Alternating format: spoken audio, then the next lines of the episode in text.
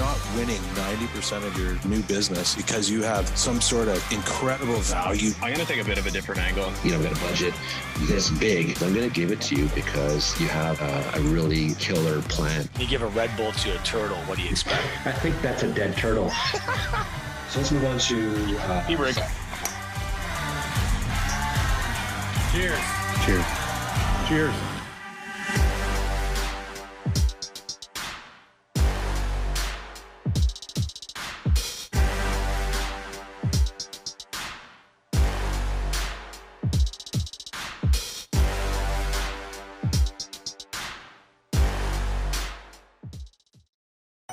Does your current premium finance company lock you into long term agreements? That's because they don't want you talking to us. At IFS, we win your business the good old fashioned way with customer service. I know you don't always have to use a premium finance company, but when you do, you should use IFS.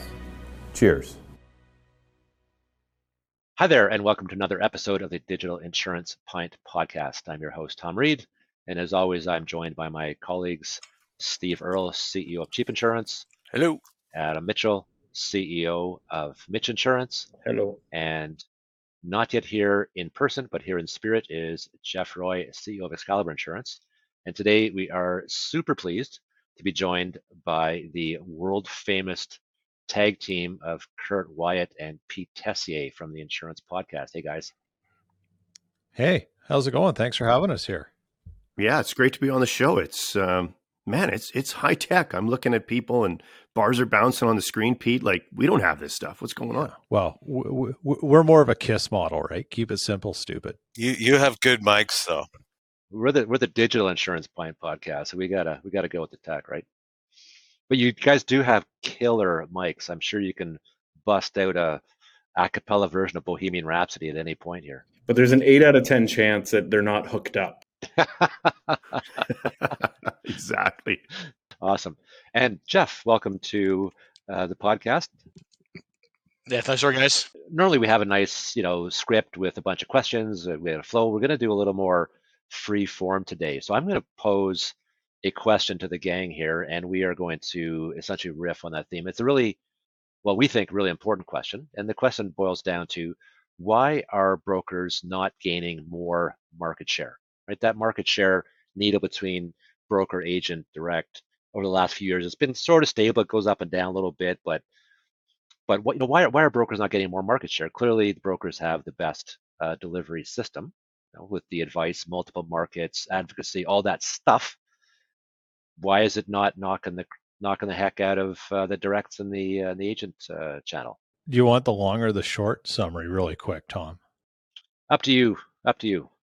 Let's say we're not all created equal, right? So I bet you if you broke down, you know, this is the top level of your premise. If you broke down who are the innovators and you could get decent reports, you'd probably see the innovators are growing but it, uh, but there's a lot of stagnation at the other end of the spectrum on the broker distribution channel. So I look around this group and I see innovators. We're probably you know fighting and having successes and and some failures, but as Jeff says, we're not afraid to fail. You know, first attempt in learning, and and we're probably finding some opportunities where others aren't. But the biggest point if you want to float all boats is is that we have inefficient systems that some customers find way more appealing if you're going to a direct because it's seamless it's easier it makes sense to them because they can compare it to their other shopping experiences whether in person or online Yeah, that, that that's a great point. And maybe I'll just speaking of uh, this group of innovators here. So you know, insurance um, growth is an interesting one because obviously rate gets baked into that, right? But if we strip the rate out and just look at PIF count growth, you know, if I look at Steve, Adam, and Jeff, are you guys growing your PIF counts, right? Yes or no? Yes. Yeah, 100% PIF Yeah. and policy growth. Yeah, Jeff's growing PIF. Steve, you're growing PIF count? Well, it- it- go go the other side. Like, if, if market share is growing at three percent, just holding steady would be inflation, not inflation, immigration. You know, uh, somewhere in the three. So if you're north of that, you're taking market share from somebody. Because GDP is Right. not. That's ba- that's basically where I was going with that. Yeah. yeah. Well, the, the other thing you have to look at though, rates going up, right? Like that's kind of a misnomer. Uh, you talking about policy growth only, and are you talking premium growth? Like a lot of people are getting a lot higher growth this year, but the premiums have gone up four or five percent. So you got uh, the gross domestic product growing, and you've also got rates growing on top of that. Because uh, from my perspective, you know, rate is a complicating factor. Right? If rates go down, your revenue goes down. If rates go up, your revenue goes up. It doesn't really determine your market share per se, right? Your market share, depending how you calculate it. The way I look at it in the terms of true growth is: Are you growing policy count or or or client count? And as Adam pointed out, you know, the, the population grows, you know, around two, three percent, give or take. So as long as you are your policy count or your client count is going up by more than two or three percent, you are net gaining on your competitors. You're growing market share. And if you're not, like you could be, you could be growing 10%, but if 12 of those points is rate and minus two is policy count, you look like you're growing, but you're actually shrinking. Well, pol- policy count's an important metric because you need to know are you acquiring more customers or more business than you're losing, right? Your retention rate and everything. But I think one of the things that we don't do very well as insurance brokers is we bring in ideas of churn. There's a whole class of policies that are likely to churn that are out of our control. So you need to understand what your churn rate is and where that fits in your customer segmentation. And if I hear the next person talk, uh, when you bring up the word segmentation, say, "Oh, you got your A clients, your B clients, your C clients," I'm going to throw a can of bubbly through the screen because I don't give a crap about A, Bs, or Cs. That's stupid. It's old school and it's outdated. You know what? You need to. You need to like A's. If you can't identify an A client and you need to segment them into that, you, you shouldn't be in the business. That's the most obvious thing out there. It's it's intuitive. What you should be doing is thinking about what are you what is your segmentation that's likely to churn and then what's your average retention run on those clients and then that determines the experience because if you can automate that experience for clients that are likely to churn have low retention and you have an average stay with them in that class of business you're going to make way more frickin' money I think I think it's a it's a good uh, call out or observation on. I think separating uh, efficiency um, from effectiveness is is slightly different, and and so we've we've adopted a bit of a mandate of of don't jump right to technology. So beta test everything with a person, a program, whether that be your retention, your phone answer, your segmentation, whatever, and then you can apply uh, technology, whether it be RPA or APIs or bots or other things, to you know help reduce your cost of operating that winning tactic. Why is that cost, Adam, high though? Like, I wanted to answer the question initially: Why aren't we uh, getting more market share, more than we are, with um, our because a lot of times our experience really sucks. So why why does our experience suck? And you talked about innovators who are growing. In my experience, in talking to other innovators, innovators are the ones who are the most frustrated with what we have in front of us in and the hurdles involved in order to deliver a better customer experience or one that doesn't suck compared to what the directs are doing. Yeah, I mean, so we finished last year to put some numbers to it at, at a 33% growth clip, right? Let's strip out 5% for GDP and immigration growth and say, okay, you're, you're left with your 28. Of that 28% growth, 60% came from direct writers. Okay, so like we trade punches back and forth, and the other part came from competitor brokers. But could it have run more efficiently and us made better margin and or use the money for other things? Yeah, absolutely. Uh, could our acquisition costs have been lower? Sure. Uh, our cost of retention, to Pete's point, could have been better. Like that's really expensive to remarket people, and you don't get paid for that. Uh, but that's now part of the duty and service and so I, I want to uh, separate the two of like being able to run an efficient model versus running winning tactics. Because I think running winning tactics is what allowed us to grow and acquire some clients. You know, the fact that our bank's not happy and the, that we didn't make money while doing it is an efficiency side of it. And I think you have to. I think some great points everybody's brought up but but let's go back to segmentation too. Like when you're taking them from the directs, are those people as sticky? And once they you have a good value proposition or one of your insurance companies, let's see CAA CAA's got really good rates right now. You've got them attracted, but all of a sudden the rates go up. Have you built a sticky enough mousetrap to retain those people? Are these people actually, you know, some of the direct people shopping is event? Oh, my renewal is up. Let's go shopping this year. And there's certain uh, segments of the market that they shop every single year, and the stickiness factor and the retention is quite a bit less. So, you know, what is what secret sauce? What can you do or what kind of journey do you do for the people that don't really care about advice, advice based versus more direct base? And I think we're picking up a lot more directs than we in the industry, the more innovative ones, but it's harder to keep those because again, we don't control pricing.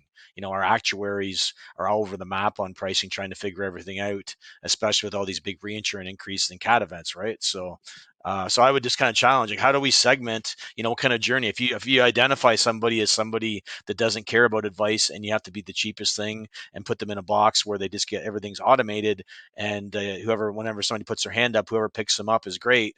Versus an advice based model where you have a dedicated account manager is a little higher cost, but there's a stickiness factor, but the person appreciates it. I think you got to have those two sides of the spectrum right now in Canada, and you know, most people can't identify who those people are. Their BMS doesn't let you code anything and capture any additional information. So it's super hard for you to build journeys and stuff for each of those parties to make them unique. Hey guys, uh, I think it comes down to advertising and marketing. Uh, Tom and I have been at, to a few of these workshops over the years. I'm backing up the bus a bit. Brokers aren't spending the money. Like it, it the money needs to be spent. If you're going to bring in the client count, and Adam disappeared for a second, it's too bad because really what, what I'm guessing is that he's spending way more on advertising than the average broker out there is doing. So not talking about the guys in the on the screen because you guys are are thinking outside the box. I, I think that the average broker in the communities across Canada just don't spend the money that the big players spend, whether it be a direct writer, whether it be some of our nationals today are going to start stepping it up. I'm I'm pretty sure they kind of have to. They've bought all these brokers and spent billions of dollars doing it. They better have a marketing campaign soon. But I know where do you guys stand in past shows on what brokers spend on advertising and all sorts of advertising? Well, I, I'm not going to answer that question, Curt, about what we spend on advertising right now. But what else I could tell you in my opinion, anyway, is that there's a whole bunch of money uh, available or could be available to brokers to spend on more advertising and retaking market share if we weren't spending it on things, had to spend it on things that are making us indiv- inefficient. So when we have dedicated teams to portal work, and there's, you know, I don't, I don't know what, like I've got f- five. Um, you, you put that across all the brokers that are that are that are key clicking, uh, doing things inefficiently, opening eDocs because they don't know what they are because they're coded wrong. All these things take people, and if if we could spend less on stupid donkey work that is forced down our throats and spend that on retaking market share, in my opinion, it's dollars and cents, right? I mean, my experience was you needed some scale to really get at advertising, and and if we're if we're seeing the industry kind of go into two camps, you've got the the big guys, the fifty percent now that represent, you know, call it more than twenty locations, and then you got the other half that's three or less. Um, is that going to be a challenge to these sort of smaller brokers? Like like you said, Steve, is they're spending their money on admin costs. They don't have the extra dollars to spend on call it real advertising and and I'm not talking about their golf club membership that they push through on the on their income statement. I'm talking about real advertising. Whoa, whoa, whoa! I thought this was a safe space, Bert. but you know what I'm getting at, right? Like, it, it, or is that what we're up against? Are we going to start to see some of these big players hit it really hard here now that maybe with higher interest rates, the M and A craziness is going to back off, and now they're going to make some money? Curt asked a question. Adam, what's your expense ratio on advertising? I know mine. Uh, what's yours? What are you spending? Uh, somewhere between 10 and 15 percent bingo yeah so we were at like when we were learning we were at 17 or 18 percent it was painful because if we compared our ebitda to a broker that hasn't done anything it wasn't great but we learned a lot so we're down to probably about yeah i'm so i'm just sorry. under 10 we're down to about 11% right now. So we've got it down. So every year. So, so you're Adam, Adam, Adam and Jeff, your solution is just to spend more money on advertising or be more efficient? Oh, no, wait, no, wait, we're not jumping into the solution. We're just answering Yeah. Curt's So let- question. let me- we get we get lots of let me, let me jump in here, in here because I will say, having looked at many many brokers over the years, you know, being in the double digit range for marketing spend is way more than the average broker, way more, right? So so that, when you're talking innovators, modern, modern brokers, they are investing that kind of money. So I think that kind of backs up. I think where you're probably going to go uh, with that, Curt. Yeah, but but hang on, Tom. Uh, just to get back to Steve's point, he he he raised the right point. If I spent ten percent of net revenue on advertising, strictly advertising, the ownership the ownership here would toss me because it would reduce profits it would re- reduce net profit so much. And the reason that is is we're spending so much money on things that could be improved upon through simple technology. So it goes right back to steve was saying i could spend a lot more that are on things that are measurable returns right? But i can't because i'm bogged down by a whole bunch of antiquated processes, systems, and technology that doesn't talk well together, nor does it function in the way we're told it functions. I think I think this this this is great feedback because this ties back to our original question, which is why our broker's not getting more market share. And so you've got some brokers who are choosing to spend a significant chunk of their net profit, you know, reinvested in marketing, and there are others who are not for a variety of reasons. The problem is, I think, and you guys can correct me if I'm wrong, is that there is a significant chunk of your expenses that are being spent on, as Steve would say, key clicks, additional people, you know, inefficient processes. That's that's wasted. That is non-revenue generating expense for the sake of expense money that, if you had it available to you, could therefore be invested back into the marketing. And now your partners, your shareholders, would not toss you at the window for spending that money because it was, you know, net new money in a sense. I, I think traditionally a lot of sales a lot of brokerages aren't really prolific sales agency. Like in P&C there's a lot of order takers and you become in the industry and you become the insurance person and you go to it. Like it's only in pretty recent times that these things are scaling up to be really big competitive businesses.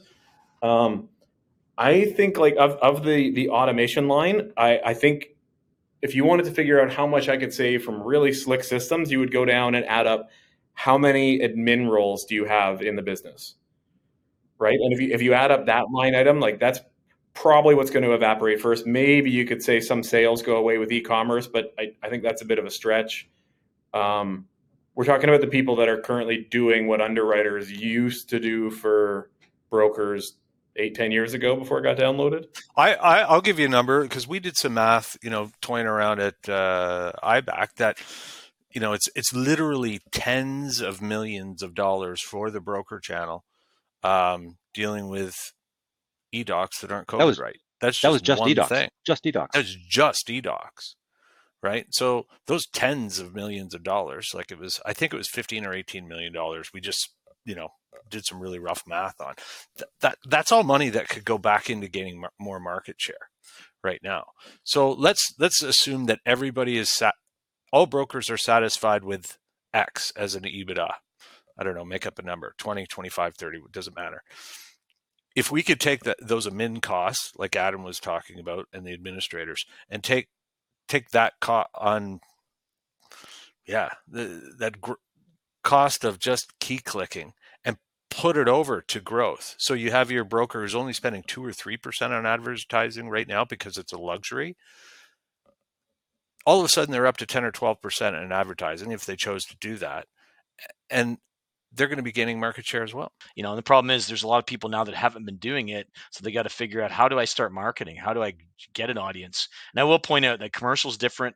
Uh, there's a lot of great shops doing commercial and it's the old fashioned they've got centers of influence relationships they got referral networks they're out making cold calls they're they're doing things traditionally. They're out pounding the pavement on that. So there's some good shops that have do that have done that and they seem to be able to scale it. They've also come up with programs group plans things like that where they've got the exclusive they could channel their marketing dollars. But that's been all kind of tapped and all those things have pretty much been beat up over the last while. Wait, so Jeff, let me interrupt there for a sec because the, based on the last uh, market share data that I've seen that uh, comes out of IBAC, uh, brokers own something like 92% of the market, commercial market, right? The agent channel has six or seven, and directs have like one or two, right? So even if it comes back to our, you know, growing market share in commercial, you're taking from the brokers. You're, you're not growing the broker channel's market share.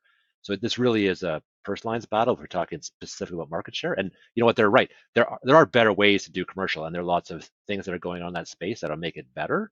But for market share, brokers already own that whole pie pretty much. Okay, so we're actually now narrowing it down to not everything but personal lines. There's a big difference, right? And then, by the way, T- TD jumped into commercial right now, and you've got is Belair in yet? Uh, are they doing it? Like, well, you're going to have the next wave of directs trying to go into that market, so that that that 92 percent is going to be under attack more than ever, right? Well, and they and they and they know that it's being handled by the broker channel, so that's why they're going after it, because the brokers don't spend money on brand.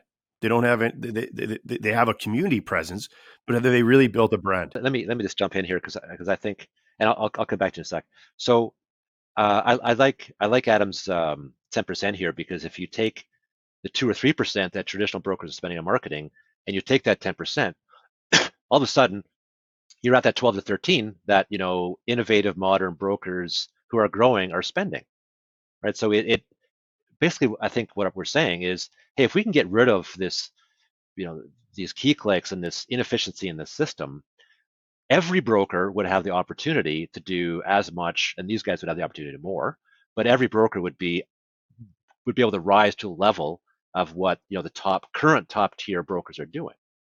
That's that's huge, right? That that's that's that's market share growth instantly. Or, or just maybe for those who aren't the top tier brokers or need to be there, you just make a little more money in your in your pocketbook at the end of the day, which isn't a bad thing either. Sure. Like we're not in here for trading dollars.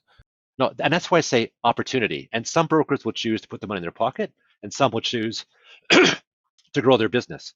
But where I, where I wanted to go with that is say, hey, there's this opportunity here. What is preventing the broker channel from seizing that opportunity? How do we go? Great.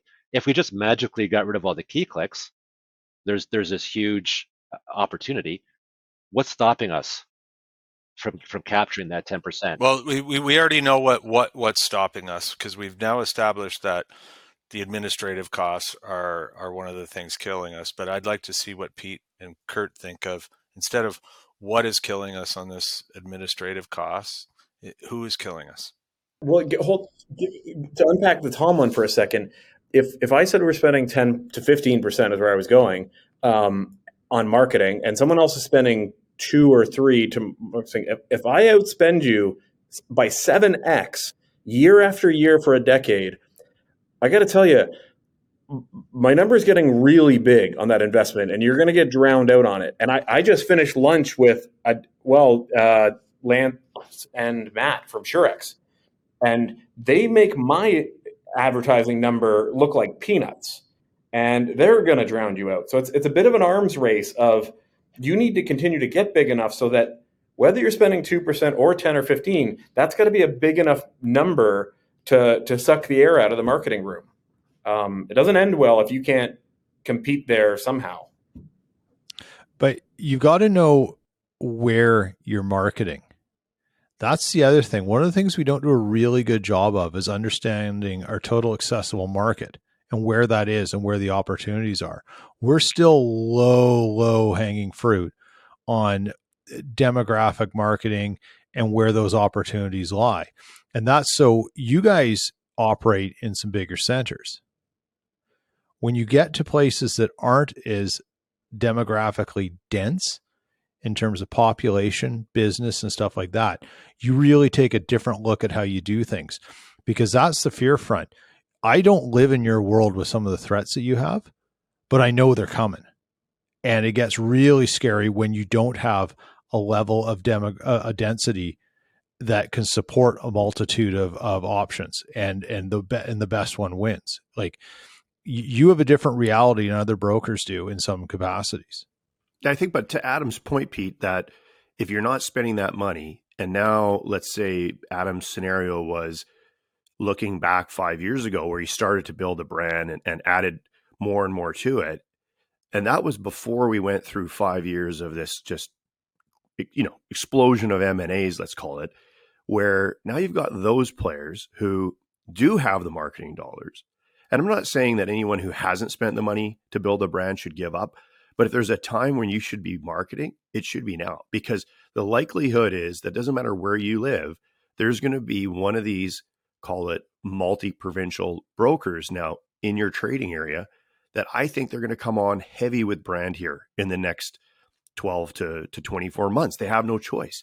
If they've ran out of uh, money to buy, not to say they ran out, but maybe the money is getting a little harder to come by, then where else do you get growth? And that's going to be marketing, building brand. You've bought this business. Let's let's market the living crap out of it and and convince people to come in because we know that the big brokers don't give better service.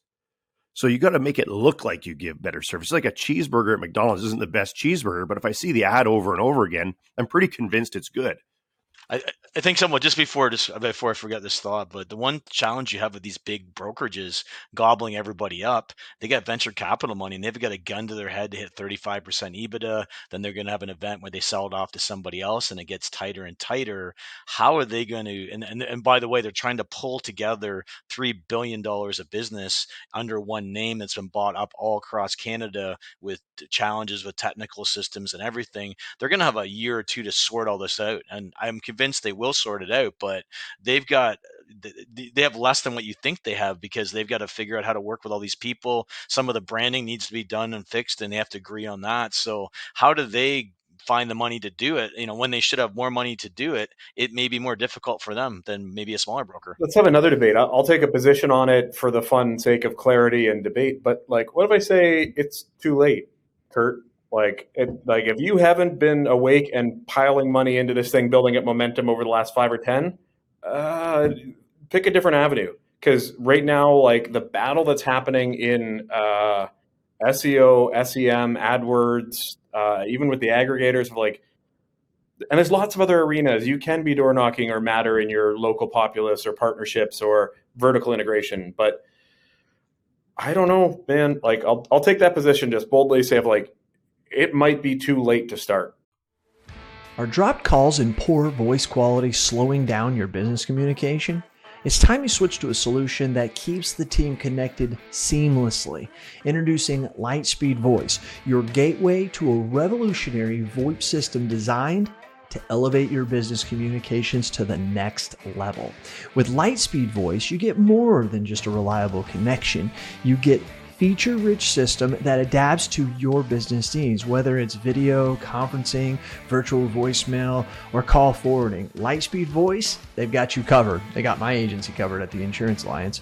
Worried about the transition? Don't be. Lightspeed Voice offers a seamless integration, making the switch to our VoIP system a breeze. Our expert support team, that's what they're known for, is here to guide you every step of the way, ensuring a smooth and efficient transition for your business. That's right. But that's not all. Lightspeed Voice is not just a communication tool, it's a strategic investment in your business success. It is. Save on your monthly communication costs while enjoying top notch service. It's a win win, and it is. You can put that money somewhere else. Don't let outdated communication systems hold your business back. Upgrade to Lightspeed Voice today and experience the difference. Visit our website or call now to schedule a demo and see firsthand how Lightspeed Voice can transform your business communications.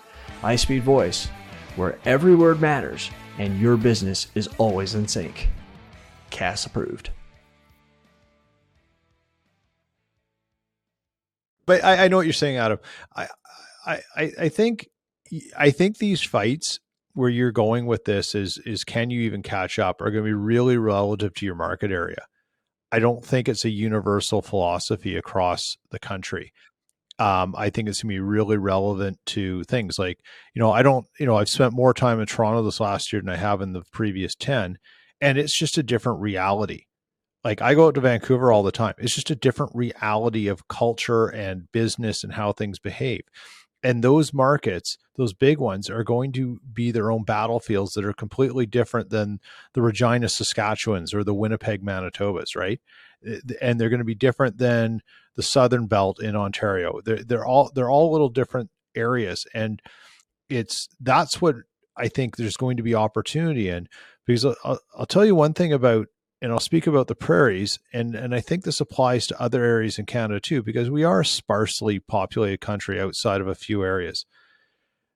People don't want to see insurance brokers leave any more than they want to see the the grocery store close because they see it as a decline of their community.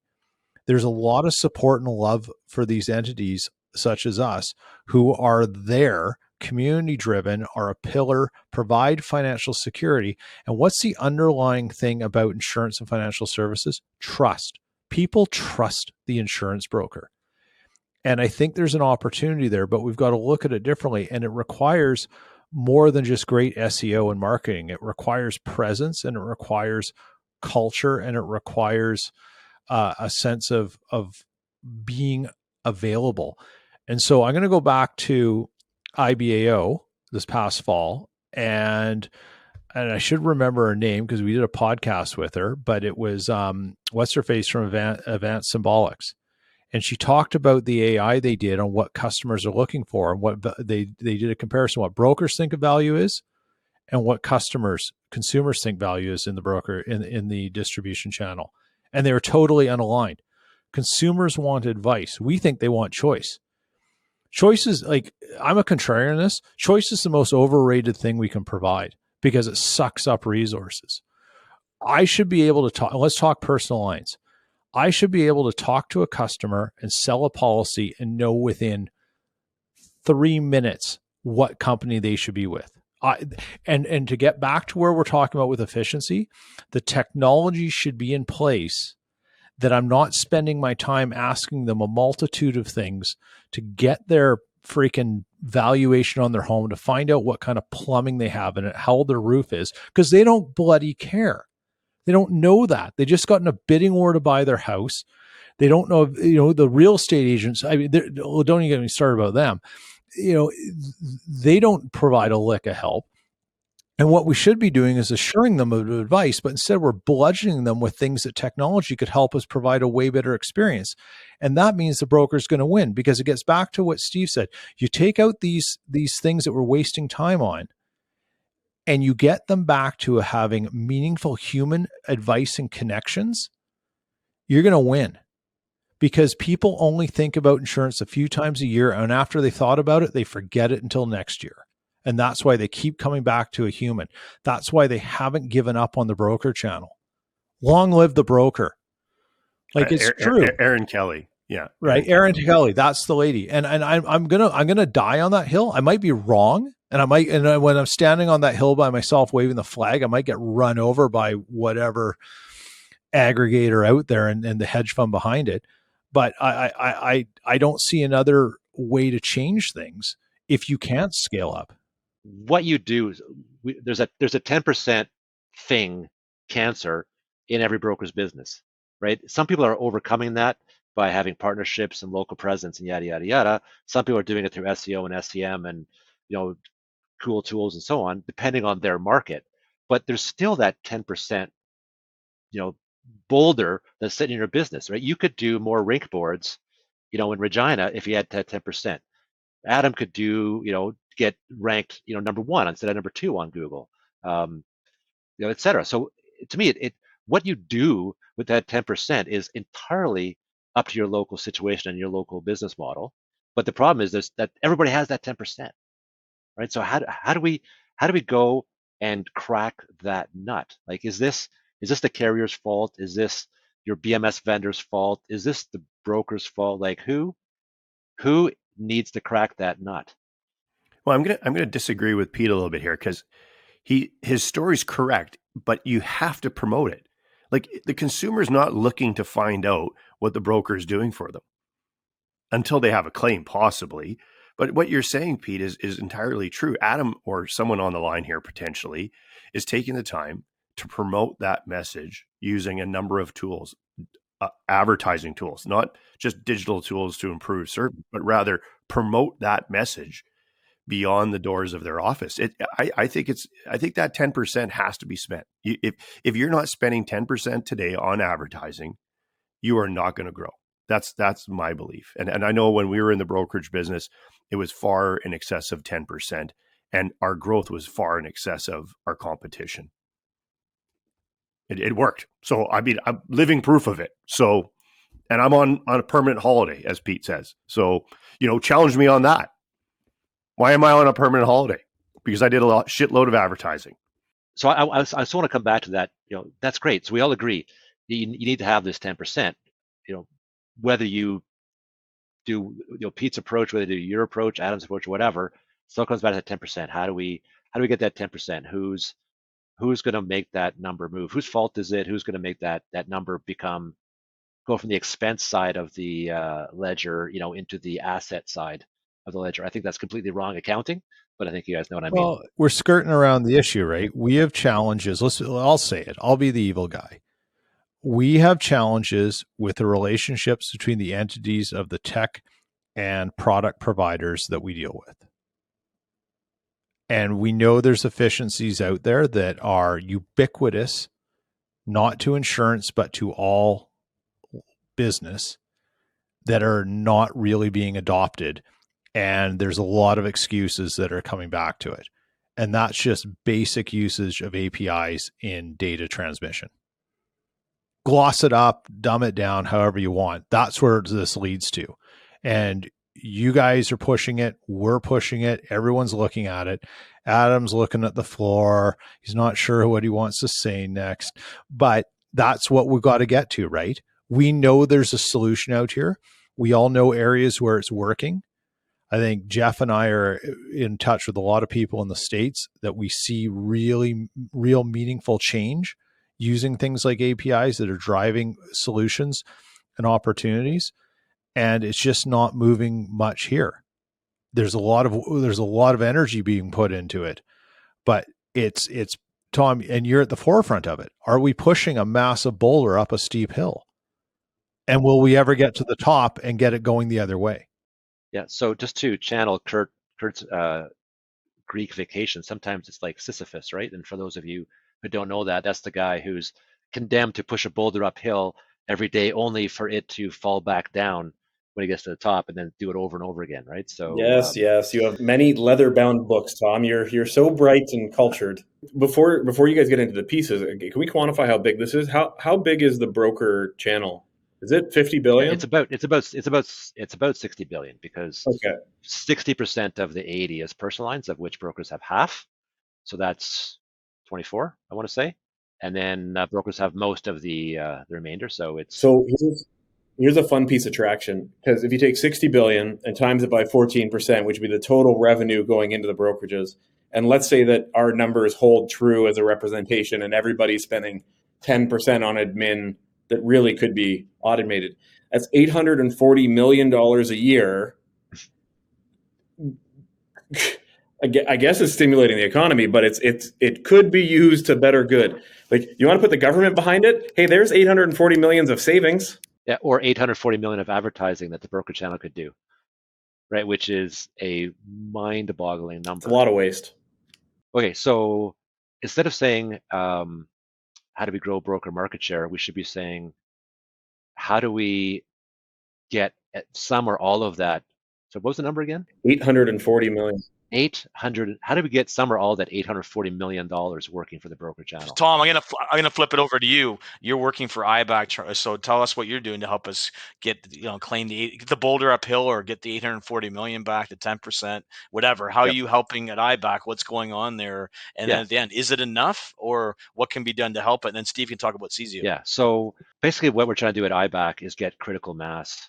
That's basically what it really boils down to critical mass of carriers and critical mass of vendors, and then and then after that, critical mass of brokers, because it's it's all three of those sets of entities that need to put their shoulder to the boulder, which unfortunately rhymes. My apologies for that. Um, so you know, so we have carriers such as Wawanesa who have been leading the way on on connectivity, uh, and there's a bunch of other carriers who are investing in Guidewire and are talking about connectivity uh, and talking about their investments that they're going to make, or in some cases are in fact making.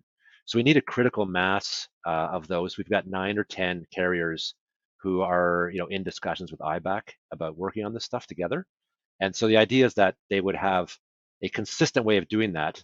That then there's enough mass that the vendors can then, you know, have something tangible to work with. Because right now, Wawanesa does things X way, and you know Aviva does things Y way, and um, SGI does things another way, and so on. And so, from the vendor's perspective, there's this chaos, and it's very difficult for them. So, and then if the vendor's not doing, yeah, it's just like the rating engine, right? Yeah. So if and if the vendor's not doing things in, in a, in a critical way, it doesn't really matter what the broker's doing because they don't they can't adopt it, right? If they even if they wanted to adopt some of this technology, it's very difficult because now you've already got your nine portals and your nine processes, and then Wawanesa comes along and says, "Good news, we have this API," and the broker goes, "Well, it's different. It's a tenth process, right?" So so to me, it all boils down to critical mass. But okay, so who? Let, let's get into this right now. Let's talk about the API because I think there's so much I don't know. I don't want. I don't think we've really pulled the, the the kimono up and said this is how this needs to work. And who is using an API right now in your business to conduct business? Any of the insurance companies' APIs? Is anyone using one? Several have have quoting APIs into ARS, right? Into ARS. Okay, but but okay. So all these APIs that are made are they completely dependent on something to be used with ARS or the like or whatever it is or a BMS? Or can they stand alone in their own fashion? Are they dependent on a BMS? The kid, they could, but the problem is they're not dependent. But here's the problem, and I think it was Wawanesa that said it best. Yeah, we exposed our API. We had eight different. We had to build eight different versions of the API for brokers that wanted to use it. So that's where the problem is. So that's where I know IBAC and CSIO Innotech are working at saying, here's the data that needs to go on all these different transactions. Here's what the field needs to look like. We need to build them together. So one, we have one rating API that everybody uses, as opposed to having ten different ones. And that way, every BMS vendor is not going to charge a pound of flesh. Yeah, and that's that's sort of the CSIO side of the coin that that Jeff's been sort of referring to, and and one of the reasons why carriers have done things quite differently as well as vendors is to date the CSIO standards can be interpreted in multiple different ways and therefore have been interpreted in multiple different ways and therefore the implementation becomes very difficult. But I know when when we did the IBAC marketing campaign around um, some of these APIs, I had vendors that I'd never heard of coming out of the woodwork. I had people from Singapore reach out to me saying, "Hey, we want to connect your APIs because we want to do some cool stuff in Canada." And I had to say, "Well, hey, IBAC doesn't do these APIs. So you need to go contact a carrier." But I already know they're going to tell you no because it's too expensive for them to deal with every Tom, Dick, and Harry that comes out of the woodwork because they're not standard. And I, I think maybe I'll turn it over to Steve to talk about what's happening in that uh, you know in that standardization world. Well, I think in the last uh, the last year, some things have changed in that organization. In that there was a new strategic plan that um, where brokers who are members of the CSIO really identified and put forth in that strategic plan that some some level of gov- governance uh, of the standards needs to take place, and that's that's a process that's ongoing now, I- implementing that. Um, and the insurers for the most part didn't really realize like in, in my experience in talking to them all that, that that 850 million or billion dollar boulder that we're pushing up the hill they really don't realize that it's that big. They don't think it's all that big a deal. But we really have a death by 850 billion cuts going on. Um, so uh, you gotta you gotta make first of all standards are only standard if they're standard and they're used in a standard way. So that means absolutely no room for interpretation. There's only one way to do it. You sound like an um, underwriter, Steve. Right? There's only and and what that does if if that just occurs and it, it doesn't even have to be APIs and it doesn't have to be portals. Something as simple as e-docs can save really tens of millions of dollars if they're all done the same because we have so- software readily available right now that is ready to provide automation and efficiency but it can't work because everything's different on the insurer side. So when tom you mentioned guidewire a lot of people are getting off their legacy systems. Guidewire doesn't know this either. I, I, I just think there's a general lack of awareness about this huge problem that brokers have that that 10% so they're all looking for more business from us. The question has to be if you want more business from us make life easier for me come and sit in my shop and look at the workflows that we have to perform for you. So when you introduce a stupid little question that is different than everybody else, how that breaks things over here, it it makes in um, automation impossible. It it just busts everything up and adds seconds of time and minutes of time. Multiply that by multiple insurers and different workflows. They just don't know what they don't know. So, Steve, to your point, we talk about you know billions of death by billions of dollars of cuts. How many billions have been put into guidewire to not really move the needle on anything? Oh it's it's it's moved the needle i think on the insurer side insofar as their efficiency but it has not touched ours. In fact what it's done is is made things worse. But you go back to oh can you guys grow for us? Can you find us more business oh by the way we're putting in guidewire. We can't take any new submissions on these six classes of business for eight months. Okay the transition zone is you know the, the world i was told for years and years the world will get better once we're, we're we get off our legacy system and then they're off their legacy system and the world didn't change for me and in some ways it got even worse and more complicated and now we have a low budget version of uh, guidewire out there. So every tiny insurance company who couldn't afford a portal before can now get one. So instead of eight portals, I've got 12. Well, and then what's the funniest thing is we we had a meeting with some uh, GuideWire executive, and it's actually cheaper to uh, use APIs than to actually build a portal. Let, us do this. I'll, I'll be the insurance company exec, and I say, okay, so you guys tell me you're wasting collectively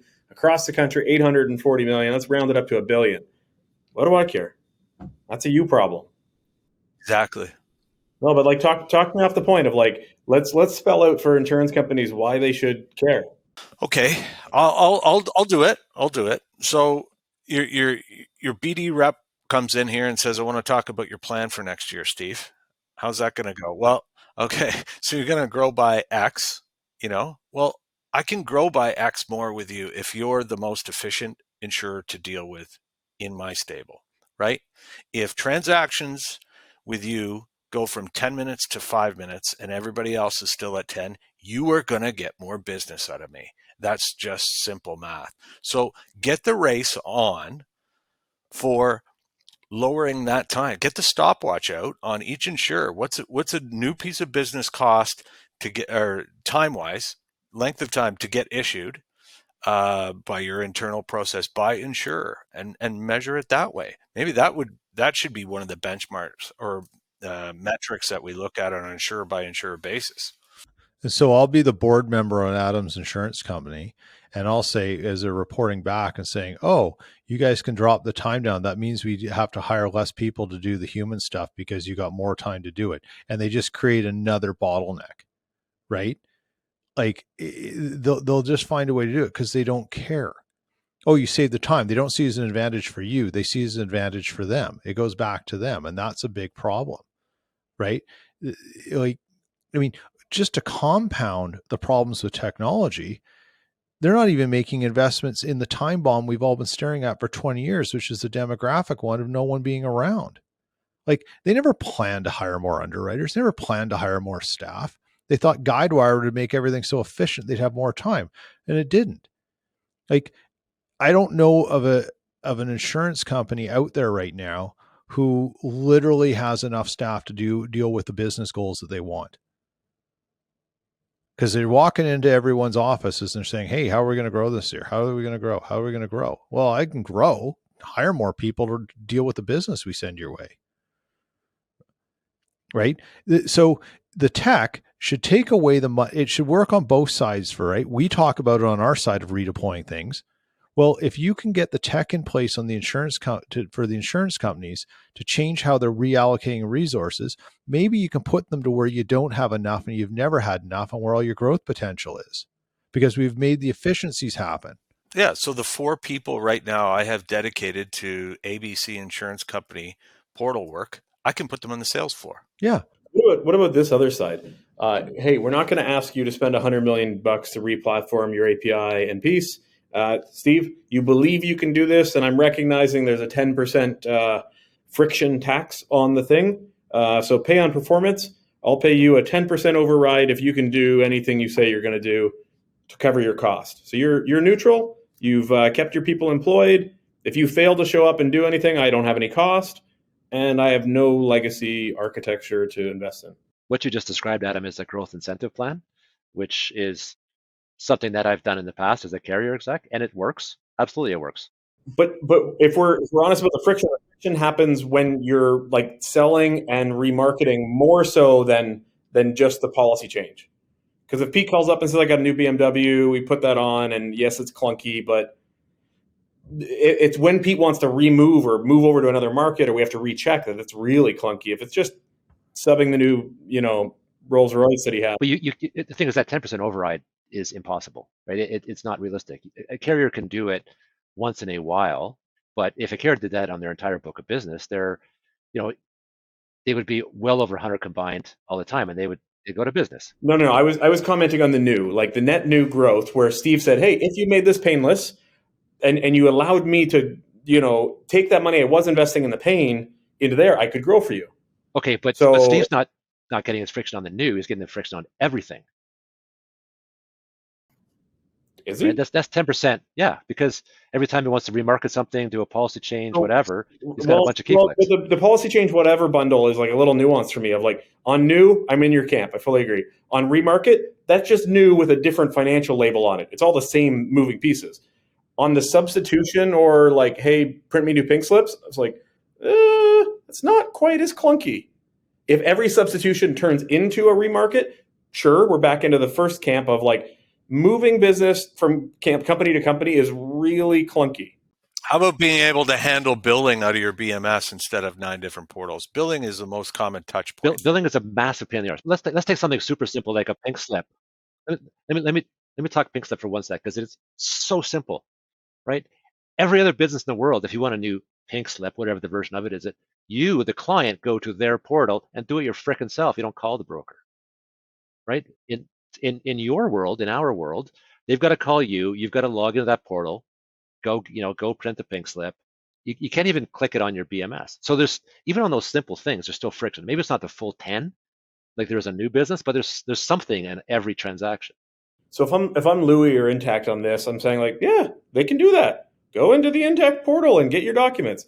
And if I'm Air Canada, like you can get your boarding pass on there. I don't care you bought it through Jeff Roy Travel Inc. Like it's sitting on the Air Canada app. But if you had if you had real connectivity, right, you can go into the Mitch Insurance website or Mitch Insurance app and get it, right? And you don't tell them they go to Intact or Wellness or wherever, right? You can go to the Cheap Insurance web portal because that's you know how you've associated that your brand with that customer. It's yours.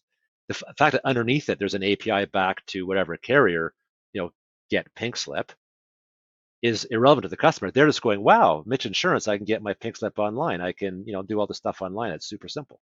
So here's here's where we get down to the nuts and bolts of if if a front end system is accessing the information to be served up to the clientele, it's going through an API. So for Intact to have a customer contact center and a claims app, it is accessing information in there. And there is a very secure way for us to have access to the exact same thing. So that's where we've now boiled down to a modern architecture to serve these things up to the general clientele is possible. And we all see the value of why the clients need the speed to it. And I think what we're asking for in this is not only do you need to be, build that, but at the same time, your broker partners should have access to that same thing that your front end does. So just hearing you guys out and and sitting back and listening to the challenges, and I've heard uh, comments about having 10, 12 uh, connection points to carriers. Is it is it, you know thinking that APIs were going to fix this, and it's going to take a long time. It sounds like still till till that happens. Should it not be that brokers should just have less market? Like if you have the good relationships you have, it, do you really need to have Steve ten quotes or ten scenarios where you're going through? uh, or your team is having to go through uh, with all those different sort of situations that each carrier brings. Like, what what's the magic number? Is it three or four? I mean, we've always debated this, and Yeah, the, the magic number is three or four when you're talking about efficiency. But what three or four do you pick? Because you might pick if if you pick from a competitive placement, you just happen to pick the three or four that are 9, 10, 11, and 12 for the next four years, you're fluked for a little bit there when for your new your new business team is going to quit here and go go work for Adam. but is that part of Adam's grind on them when he says, "I'm moving this book to you. I want two years of I'm I want rock star status on all my quoting." For for these prices. Yeah, rockstar status in a regulated environment isn't really rockstar status, especially in the auto. Like it's kind of limited. You know, I would say this is that micro conversations need to happen en masse across the country from brokers. It can't just be associations having difficult conversations. Every broker needs to go in when their BDM person comes in and says, I can give you a lot more business if you start aligning with CSIO, IBAC, and make significant changes. Until those things we start seeing the needle move, we're going to we're going to be inefficient with our business goals because you're not investing in efficiency. Like it's we, we've got to have the same message delivered thousands and thousands of times over. And every BDM's got to come back to their boss and say, why are my brokers asking me about this? Because the BDMs don't know anything. Like, you know, they're nice people. What They're what- good for lunch. Stop asking for for better portals. Well, don't ask for better portals. Ask for ask for tech. Ask for tech that goes right into our BMSs and say, you know what? You know, hold a start holding a hammer over their heads too. Eh, can I, can I say that the the, sort of the, the three the three or four market efficiency hypothesis is based on today's technology. It's based on using portals and you know horse shovels and what have you. If you had real API connectivity, we wouldn't be saying that. You wouldn't be saying how many markets is right because the answer would be all of them. It'd be all of them, right? And so, it, to me, however you slice this particular cake, it, uh, it's always coming back to lack of connectivity is causing major problems with within the broker channel, right? Whether that manifests in expenses, in making subpar choices like not enough markets or having to invest in RPA or whatever, it's all because you don't have the right connectivity. I think I think what everybody's saying, and Tom said it best. Everyone, everybody's got to take a shoulder to push the boulder uphill together. It's not just brokers, it's not just carriers. We all have to come together, and we all have a role to play in this. And you know, again, what's in it? What's in it for me? We should be trying to look at what's in it for everybody. You know, all the best teams of the NBA weren't selfish. They weren't all about themselves. The ones that figured out how to play with everybody were the ended up doing a lot better. So we got a role to create the culture and the environment to make this happen. But there's lots of work to be done. So uh, you know, th- guys, thanks for joining us and unpacking all this stuff. And we could spend three hours on it, and uh, be a lot more fun in Vegas over a beer at uh, TIC. But uh, anyway, really appreciate you guys joining us. It's always a pleasure. Let's do it again soon. Pete, Pete will bring the mic, and and then we'll get some. Uh, we'll get the real story. Yeah, there you go. Good to see you guys. Before we head out, I just want to give a big shout out to IFS Premium Finance, our sponsor, as well as the Excalibur Read to Ride program, our charity partner. Thanks very much, guys. Is retention important to your brokerage? Of course it is. That's why at IFS, we have a cancellation prevention process. Want more details? Give us a call. I know you don't always use a premium finance company, but when you do, you should use IFS. Cheers. Are you looking for an insurance community to join? Have you heard of the LAAIA? The Latin American Association for Insurance Agents is just not for Latins. Their focus on diversity and inclusion over the last few years has made this 54 year old association one of the fastest growing and the most dynamic associations in the industry. With established chapters in Florida, Houston, Dallas, Atlanta, and Denver, it's no surprise this association has the attention of everyone in this industry. Their upcoming national convention on beautiful Marco Island includes keynote speaker Tricia Griffith, the CEO of Progressive.